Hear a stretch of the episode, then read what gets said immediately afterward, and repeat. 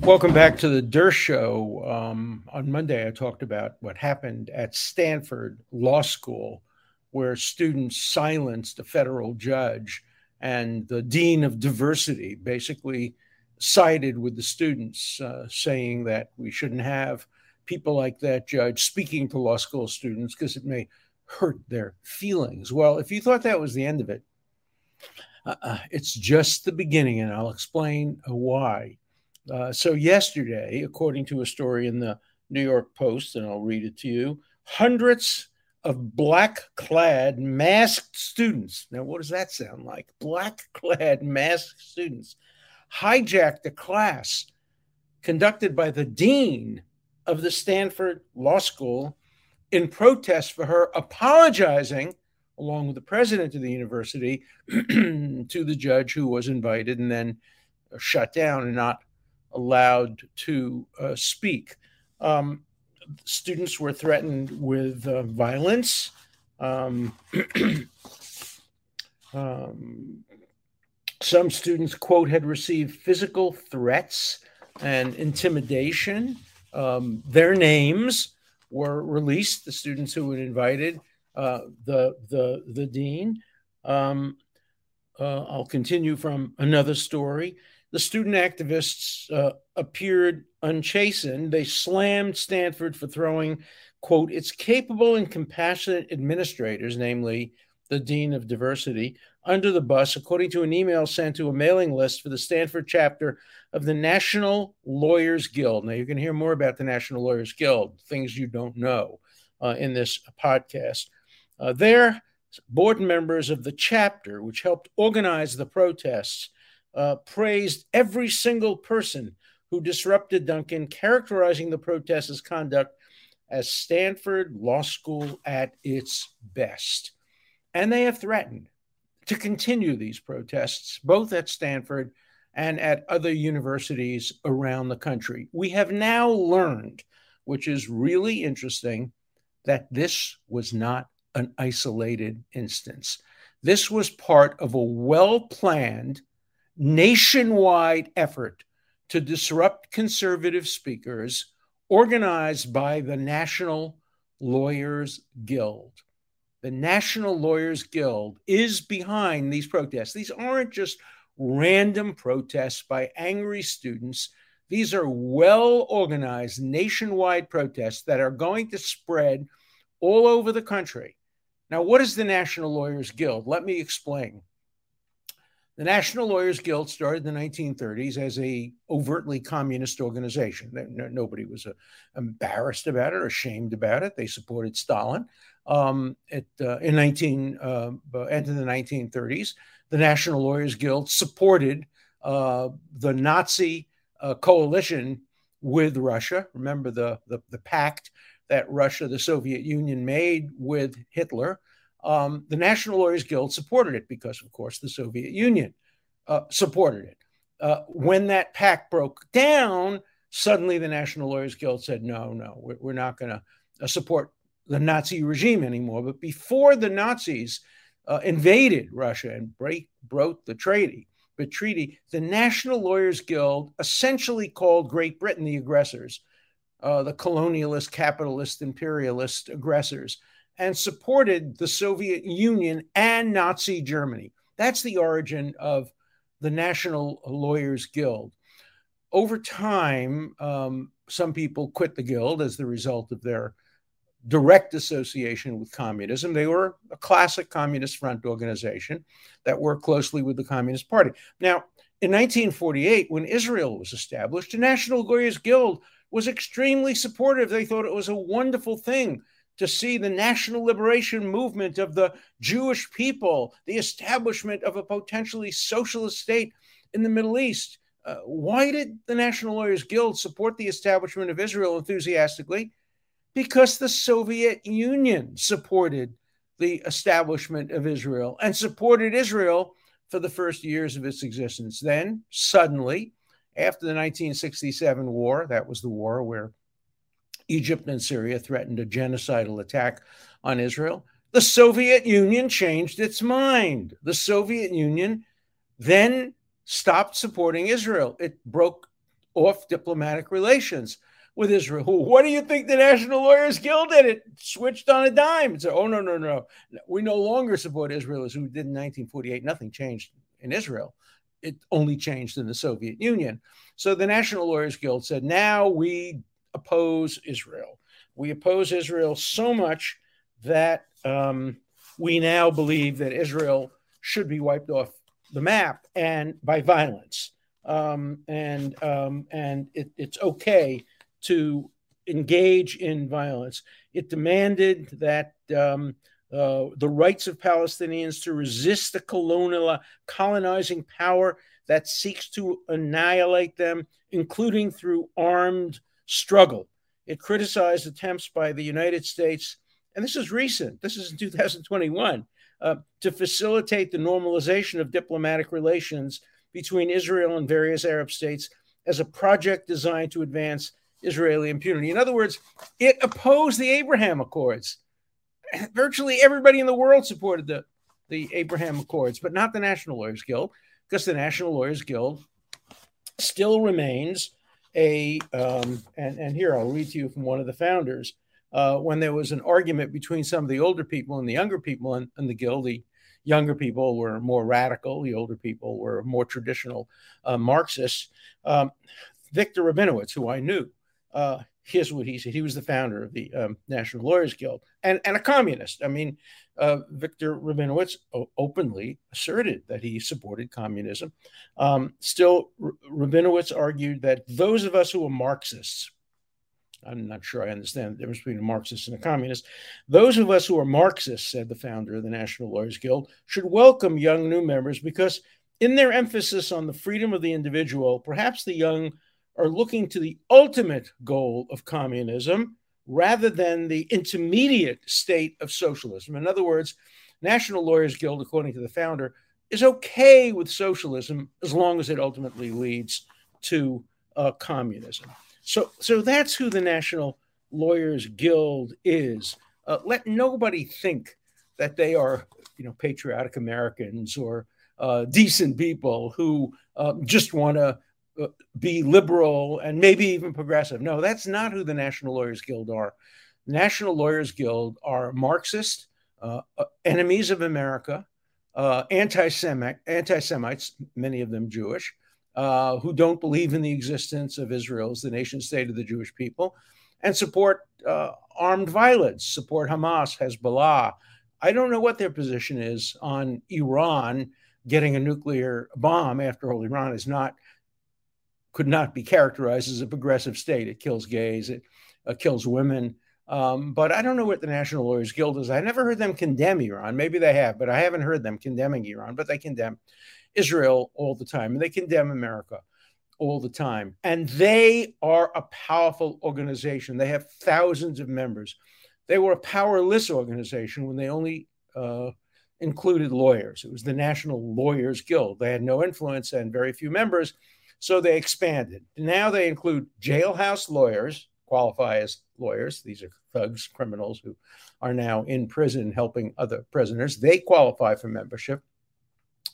Legal help, legal workers, legal assistants, paralegals, secretaries, anybody else who works in the in the legal uh, profession. So now they have expanded their numbers considerably. And they have chapters, National Lawyers Guild chapters, in virtually, I wouldn't say virtually, in many, many law schools around the country, including all the prominent uh, law schools. Now, I think the vast majority of students who join the National Lawyers Guild have no idea who they are, have no idea that they advocate violence, have no idea that they took orders for years from the, uh, the Soviet Union, have no idea that they support uh, violence against uh, Jews in Israel have no idea that they still are a Marxist Leninist organization. They have no idea. No, the National Lawyers Guild, they're a bunch of cool guys and women, and you know they uh, they they they are slightly to the left of the Squad, AOC, and others.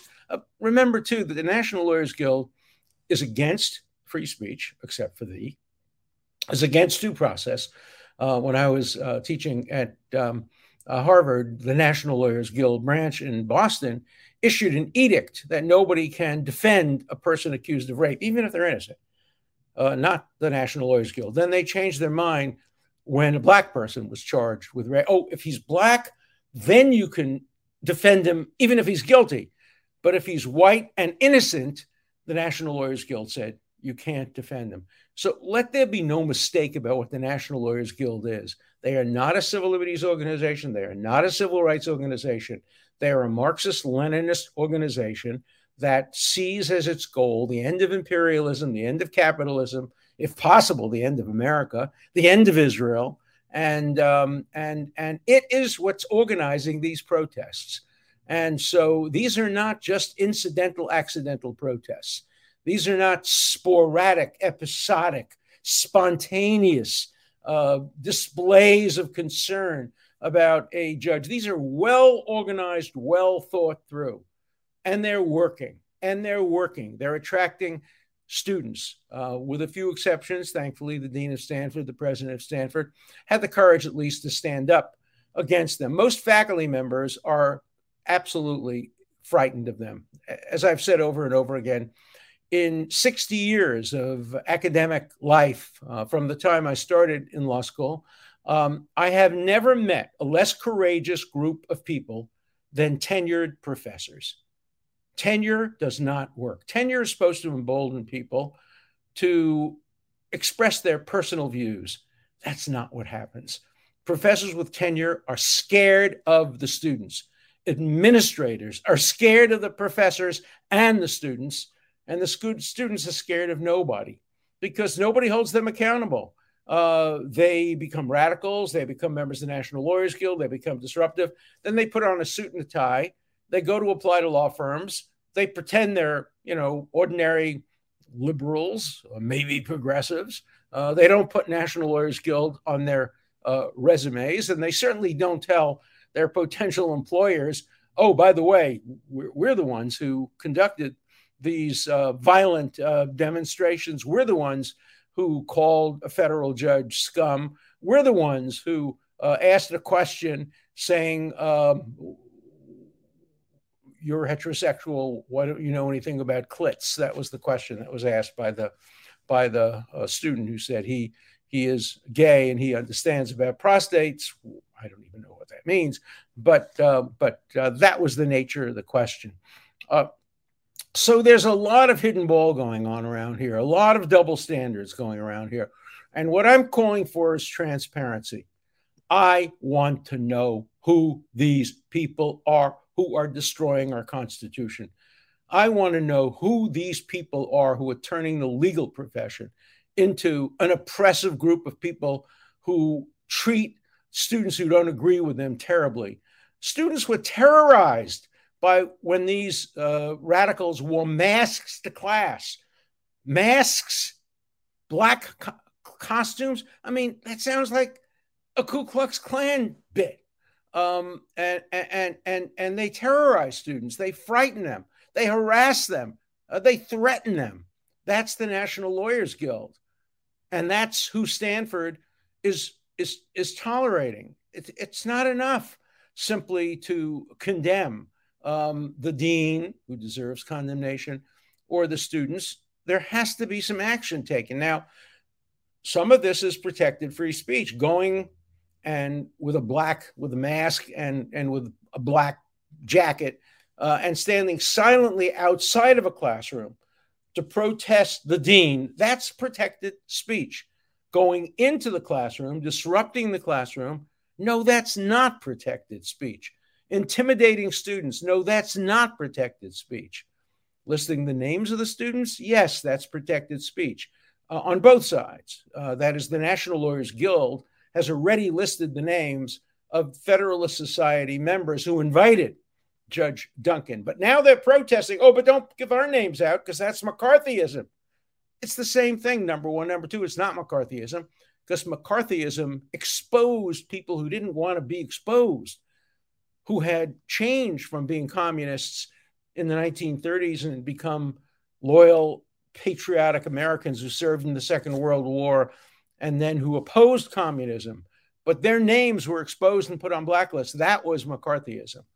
Holding students accountable for what they've done and what they've what they have prevented others from doing their actions not their speech their actions holding them responsible for their actions letting law firms know who they're hiring letting law firms know that this kid who comes in with a shirt and a tie the woman who comes in with a, a nice suit they're not what they seem they are radical anti-intellectual anti-freedom of speech anti-due process r- radicals who would love nothing more than to bring the United States down.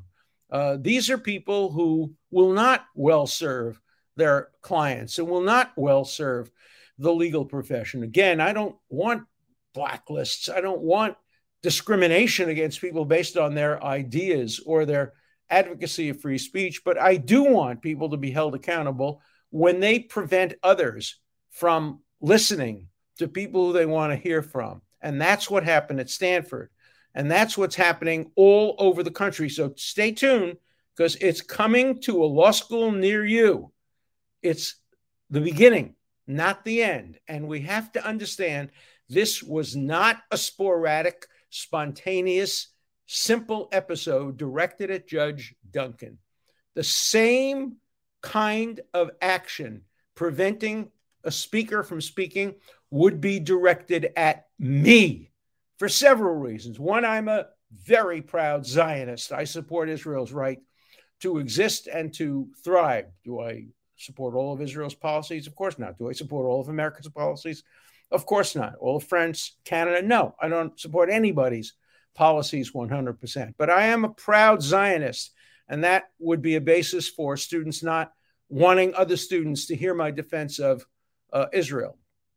I also defended President Donald Trump in front of the United States Senate. Proud of that. Was the oldest person in American history ever to defend an impeached uh, president. Um, I was also the youngest person in history ever to be a professor at Harvard Law School. So I'm pretty proud of those parentheses to my career. But as the result of being President uh, Trump's lawyer and as a result of being Jeffrey Epstein's lawyer, um, uh, people would protest uh, my speaking and educating uh, students. Today, I had a real pleasure. I spoke to a high school class uh, by Zoom uh, on Staten Island.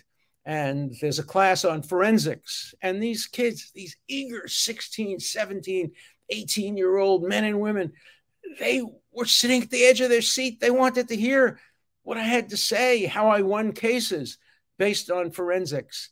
And, and, and they weren't protesting they were learning. That's what people are supposed to do in law school. Go to class, learn how to be a great lawyer, and protest on the street. Hold, you know, go stand on a soapbox, write an op ed. That's all fine. But disrupting uh, a speaker? No. Disrupting a class? No. Um, intimidating students, harassing students? No. That's not okay. And that's especially not okay for a lawyer. And so I'm interested in seeing what bar associations will have to say about uh, some of this. I'm interested in seeing what employers, judges, again, I'm opposed to what a couple of judges did. They wrote to the Yale Law School um, and said, We're not going to hire any law clerks anymore from the law school. No, no, you shouldn't do that. There are good kids at the law school. Um, I was one of them 60 years ago. Um, and you shouldn't paint with a broad brush. But if a judge says, I'm not hiring a law clerk who disrupts another federal judge and doesn't allow him to speak, I applaud that. I wouldn't hire him. I wouldn't hire him as a research. I've had 100 research assistants. I wouldn't hire somebody who engaged in that kind of disruption. I actually hired one of my main research assistants who I had for I think over over a year, maybe even almost two years, was an active member of the National Lawyers Guild. I didn't discriminate against him, even though I, we argued all the time and I and, and I, I disagreed with him. But he didn't do anything. He didn't stop anybody from speaking. He didn't walk out on a client because the client might have been a conservative. He behaved like the great lawyer he is, and he's now a very distinguished lawyer in in uh, Boston, Massachusetts. I actually send cases to him. Um, I don't know whether he's still a member of the National Lawyers Guild. I don't care. That's his uh, political view. I would care if he adopted the tactics of the National Lawyers Guild and joined in uh, a, uh, a, shouting down of a federal judge or joined in uh, other activities which are not protected by the by the Constitution. So I never repeat programs. I talked about Stanford on Monday. Now I've talked about Stanford on Wednesday, but it's a different matter because I've learned a few things. I learned that this was all organized by the National Lawyers Guild.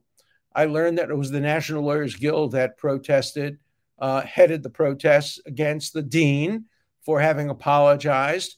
And I've learned that the National Lawyers Guild is planning to conduct these um, sometimes violent, but always censorial um, protests, protests are okay, uh, but not protests that shut down speakers. The National Lawyers Guild is in favor of shutting down speakers. They don't try to hide it.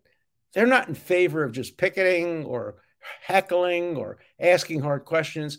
They are in favor of suppressing freedom of speech of people with whom they disagree. Of course they are. That's what Stalin did. That's what Mao did. That's what Castro did.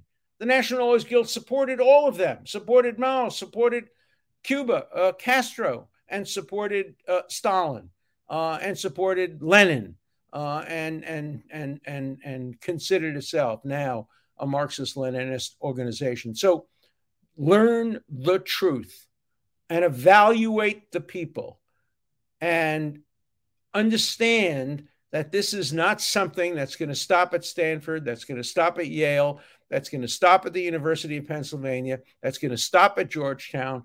It's going to continue everywhere.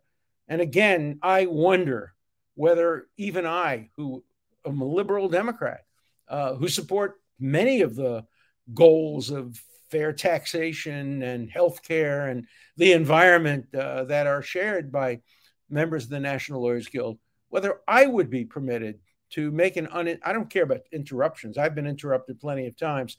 The University of California some years ago, uh, there was a shouting. Every they tried to shout me down, and the police came and arrested the uh, the the the people who shouted me down. I you know I come from Brooklyn. I just shouted louder than they did. I wouldn't be intimidated. The same thing happened to me at University of Massachusetts.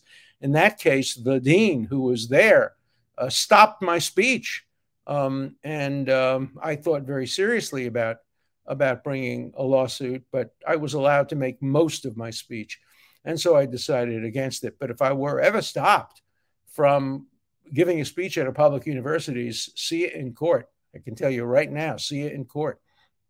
I'm not going to tolerate being censored by public institutions or public universities, whether they be uh, public colleges, uh, public law schools, public libraries, or anything else. I'm going to fight for the First Amendment. I've been fighting for the First Amendment all my life. I'm going to continue to fight for the First Amendment. I've almost always fought for the First Amendment rights of others, and I will fight for my own First Amendment rights. Let's remember what Justice Thurgood Marshall, who used to belong to the National Lawyers Guild and quit, remember what Thurgood Marshall said when he was a justice of the United States Supreme Court. He said, The right of free speech under the First Amendment includes not only the right of the speaker to speak, but the right of the audience to listen. They are two sides of the same coin. And so the dean and president of Stanford ought to be apologizing not only to the judge who was denied the right to speak, but to the students who were denied the right to hear and the right to listen. And deans all over the United States have to be prepared for what is coming, because what is coming will make what happened at Yale and at Stanford and at Georgetown look like a minor disruption. These disruptions work from the point of view of the student disruptors. And so they're going to continue. They're going to continue until they're stopped. I agree. There is a First Amendment right to heckle. There is a First Amendment right to protest. There's a First Amendment right to wear black masks and tell the dean what you think of him. But let's remember where the lines in the First Amendment stop. And they stop at disrupting a speaker, not allowing the speaker to speak. They stop at disrupting a class. They stop at intimidating and harassing people who invited the speaker. All of that has happened. And it's going to continue to happen. So stay tuned. And this is going to be your central location for where I'm going to report on these developments because I have to tell you, I am the world's leading expert on that issue. Why am I the world's leading expert? I taught for 50 years at Harvard, so I know universities. I've devoted my life to defending the First Amendment. I support protests. I supported protesters during the Vietnam War. There was no one who has more experience in this area than I do, and probably very few people who have as much passion about this as I do, and very few who are as neutral about this. It doesn't matter to me whether it's the right or the left, the Democrats or Republicans who are doing the disruption. I don't care about that. I care about the process of free speech, the process of academic freedom, the process of open mindedness, and the process of uh, neutral approaches to these fundamental freedoms. So you're going to hear a lot more about this as time goes on, because I do not believe it will have stopped at Stanford or any of the other places where it has occurred. Before we get to the letters, let me remind you once more uh, the new book out. Uh, publication day is tomorrow. I'll be on uh, Megyn Kelly's um, uh, podcast. Uh, the name of the book is Get Trump, uh, and it's all about the threat of civil liberties. and these two issues come together because the same kind of people that are prepared to sacrifice the Constitution to get Trump are the same kind of people who are prepared to sacrifice the freedom to speak and the freedom to listen in order to get conservatives. Um, and, you know, I don't agree with a lot of what the conservatives have to say. I just agree with their right to say it. I don't agree with a lot of what President Trump has said and done, but I surely defend his right not to be targeted and singled out for selective prosecution, which is what the, the get Trump mentality does. To get, get Trump, get the book, get Trump read it. Uh, in fact, my first letter is just received your book, Get Trump. Love it so far. Great perspective. Thank you. Thank you, mother. No, no, no. That was just somebody named Tony uh, Ferrandino 17 hours ago. So thank you. Some more letters. Okay. Institutions of higher learning, including law schools, are not interested in diversity of thought or one's arguments and reasoning there is interest only in one's politics, one's political objectives, and identity. We're in a new dark age with the American Academy at its center. Keep fighting the good fight, Professor, you always have, but we're living in a Kafkaesque nightmare with no end in sight. Well, I hope there is going to be an end in sight. I hope the pendulum will swing away from this repressive, progressive um, analysis to a more reasonable analysis. Again, I identify as a, a liberal centrist, and I strongly support conservative centrists as well. What I reject are the extremists on both sides. Professor Dersh is a modern day freedom fighter. We hope someday he that will hold the future. Will someone take the reins if any form of jurist has any hope of survival? Uh, look, I, am not ready to give up the reins yet. I'm still fighting the good fight. I'm still in there battling. Uh, but I hope there are young people who are prepared to do in years to come what I've done for so many, so many years and hope to continue to come.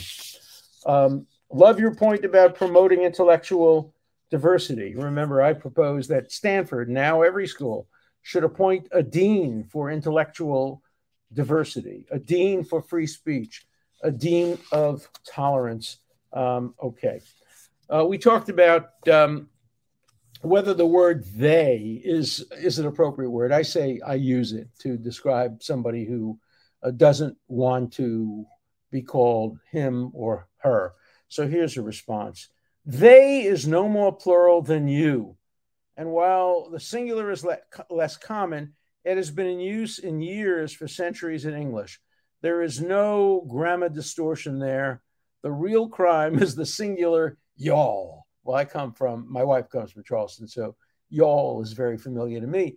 In Brooklyn, we had a different word. Hey, use guys, use guys. So is use singular or plural? Look, idiom permits anything. Language is flexible and fluid, and let's not become prisoners of language, you guys, okay? Okay. Professor, with all due respect, your liberal views and policy beliefs paved the way for what we have today. Uh, what have you learned from all this? Perhaps you have reconsidered your liberal beliefs. Absolutely not.